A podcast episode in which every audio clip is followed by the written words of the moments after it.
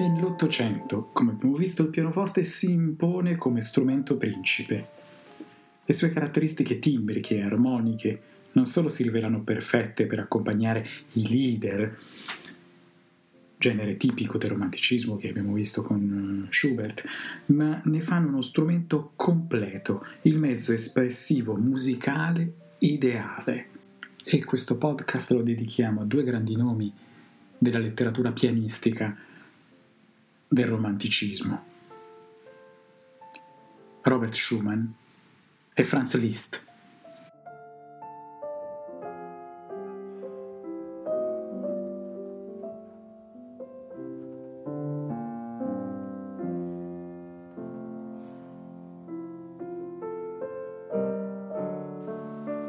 Il tedesco Robert Schumann,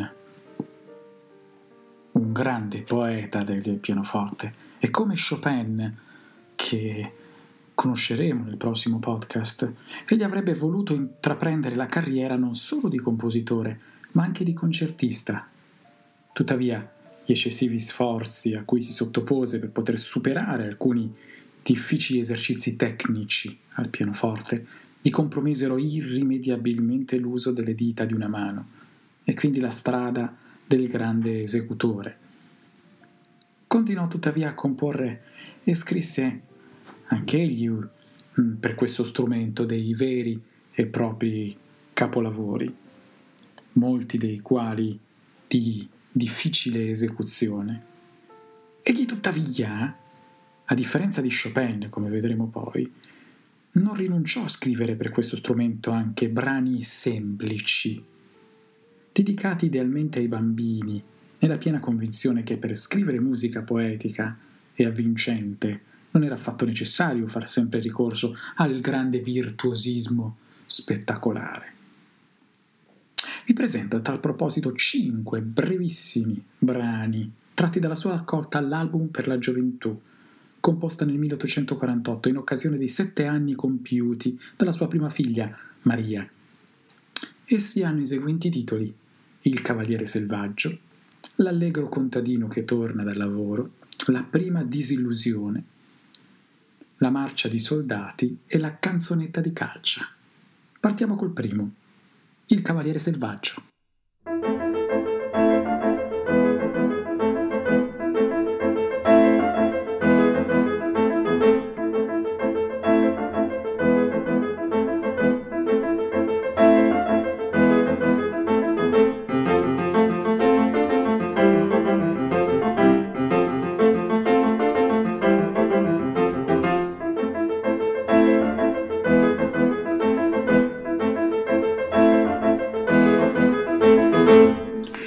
Questa corsa in ritmo ternario, andiamo all'allegro contadino che torna dal lavoro.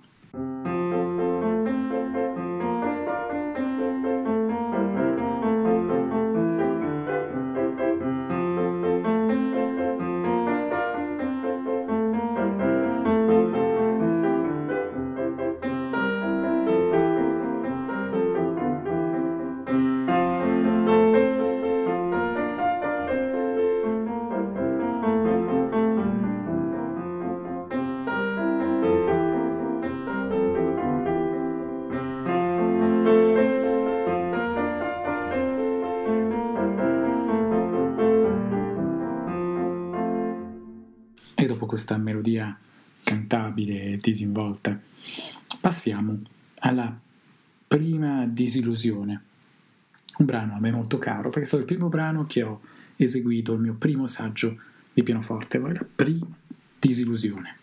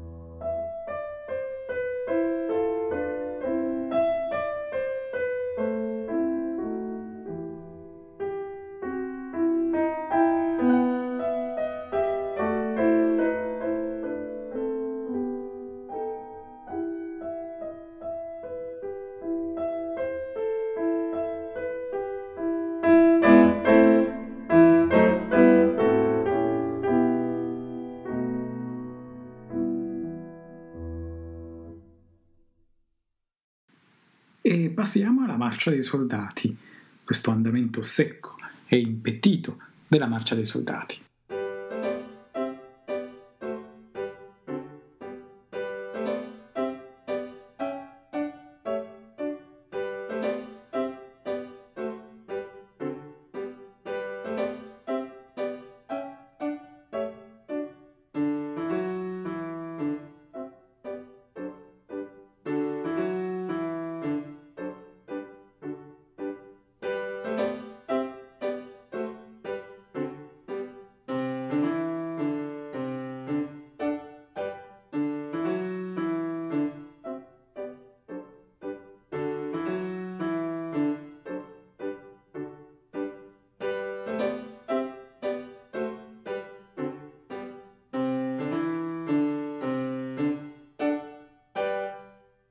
E concludiamo con l'ascolto dell'ultimo dei cinque brani che vi propongo dall'album per la gioventù, la canzonetta di caccia o la canzonetta del cacciatore, che non fa altro qui Schumann che richiamare il suono del, uh, del corno, ad imitare il suono del corno, che è tipico strumento da, uh, da caccia. Immaginiamoci la scena e questo rincorrere una preda a suono del corno.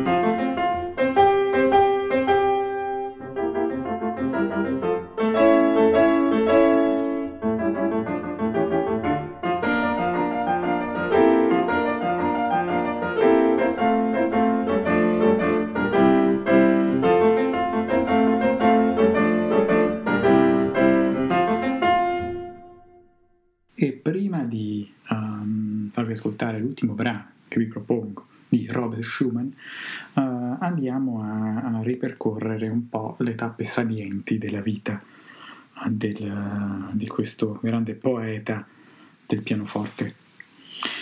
1810 nasce in Germania. Il padre è un celebre editore e il giovane Robert cresce in un ambiente che favorisce i suoi interessi non solo musicali ma anche letterari. 1828 per desiderio della madre si iscrive alla facoltà di giurisprudenza, ma nel contempo studia pianoforte sotto la guida di Friedrich Weich, di cui conosce la figlia, Clara, sua futura moglie. Nel 1830 ottiene le prime affermazioni come pianista e decise di abbandonare gli studi all'università per dedicarsi completamente alla musica. 1831-32 vedono la luce le prime notevoli composizioni per pianoforte, i Papillon, opera 2, l'Intermezzi, opera 4 e varie trascrizioni pianistiche dei capricci di Paganini. La ricerca di una sempre maggiore agilità tecnica al pianoforte lo induce a sperimentare uno strumento col quale aumentare l'articolazione delle dita. L'espediente provoca, come abbiamo detto all'inizio di questo podcast, all'arto un'infiammazione cronica tale da stroncare le sue ambizioni di virtuoso. E nel 1834 fonda il nuovo giornale di musica sul quale può dibattere problemi e discutere quanto di nuovo viene prodotto dai colleghi contemporanei. Si innamora di Clara Weich, ma questa relazione non è ben vista dalla, dal padre di lei. La ragazza è una promettente pianista e il padre teme che il matrimonio le precluda qualsiasi strada. Non sarà così, che una volta sposata con Schumann nel 1840, Clara riuscirà ugualmente ad affermarsi come concertista, a differenza del marito. Nel 1835 entra in amicizia con Felix Mendelssohn.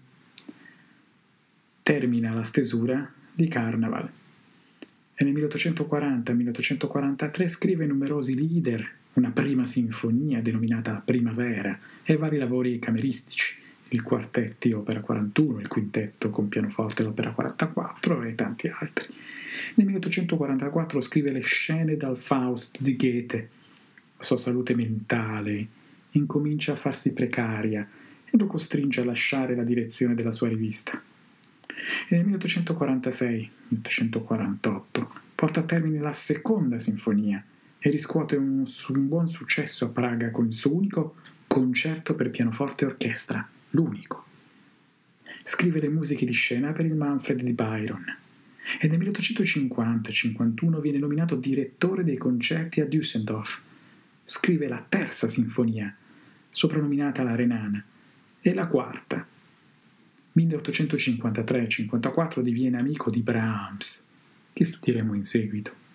La sua salute psichica è sempre più compromessa. Tenta il suicidio, gettandosi nel Reno, ma viene salvato da alcuni pescatori ed è internato in una casa di cura a Hendink.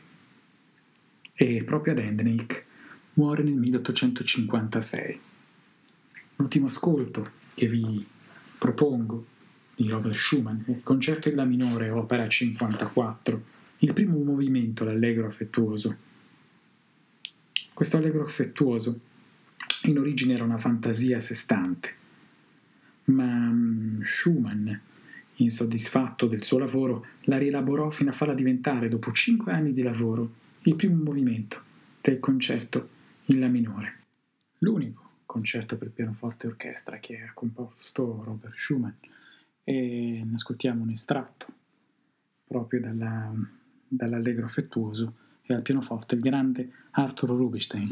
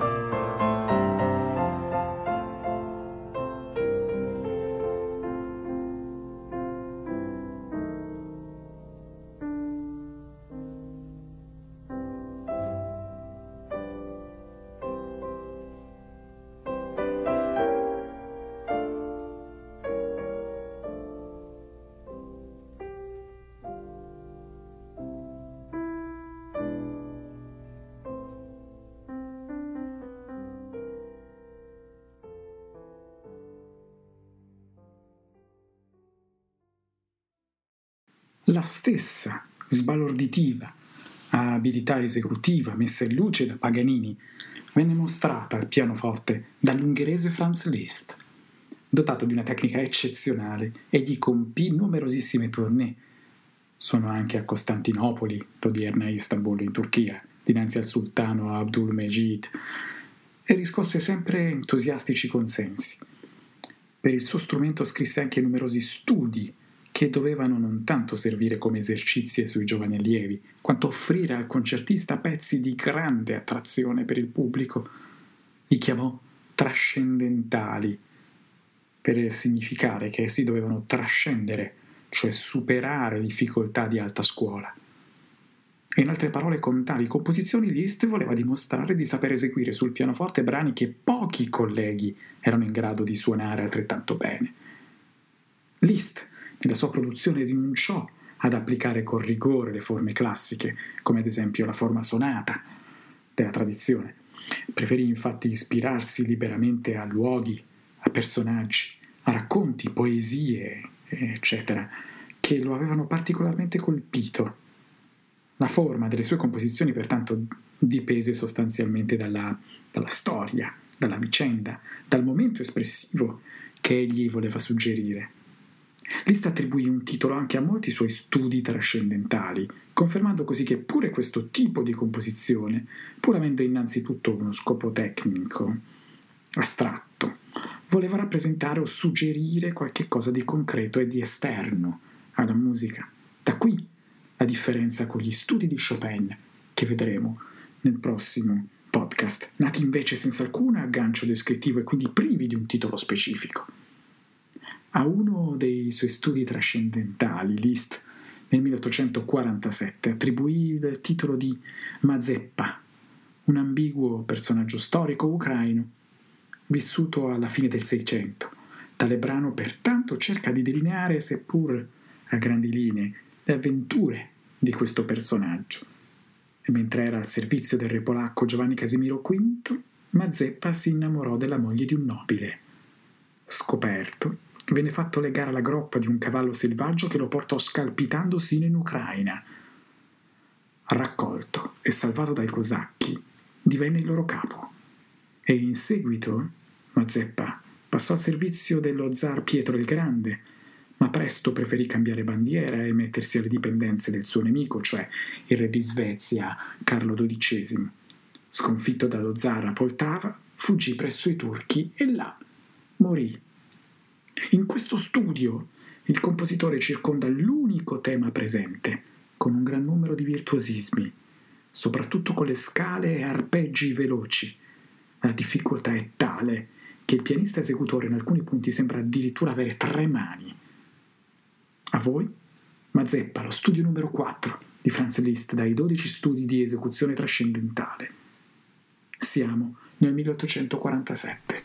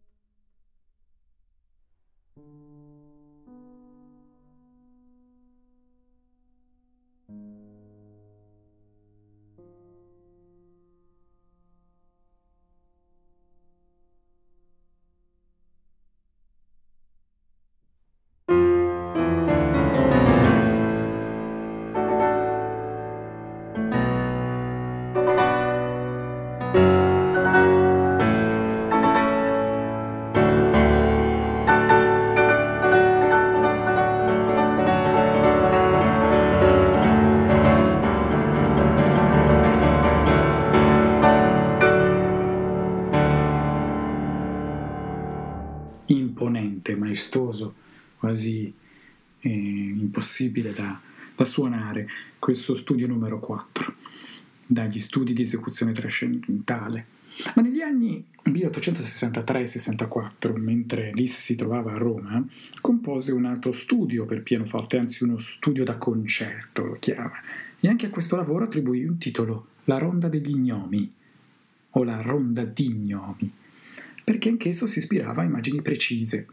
E come Mazeppa, pure questa composizione richiede doti di grande virtuosismo Qui tuttavia abbiamo a che fare non con un eroe del tragico destino, ma con esseri agili e minuti, amabili e giocosi.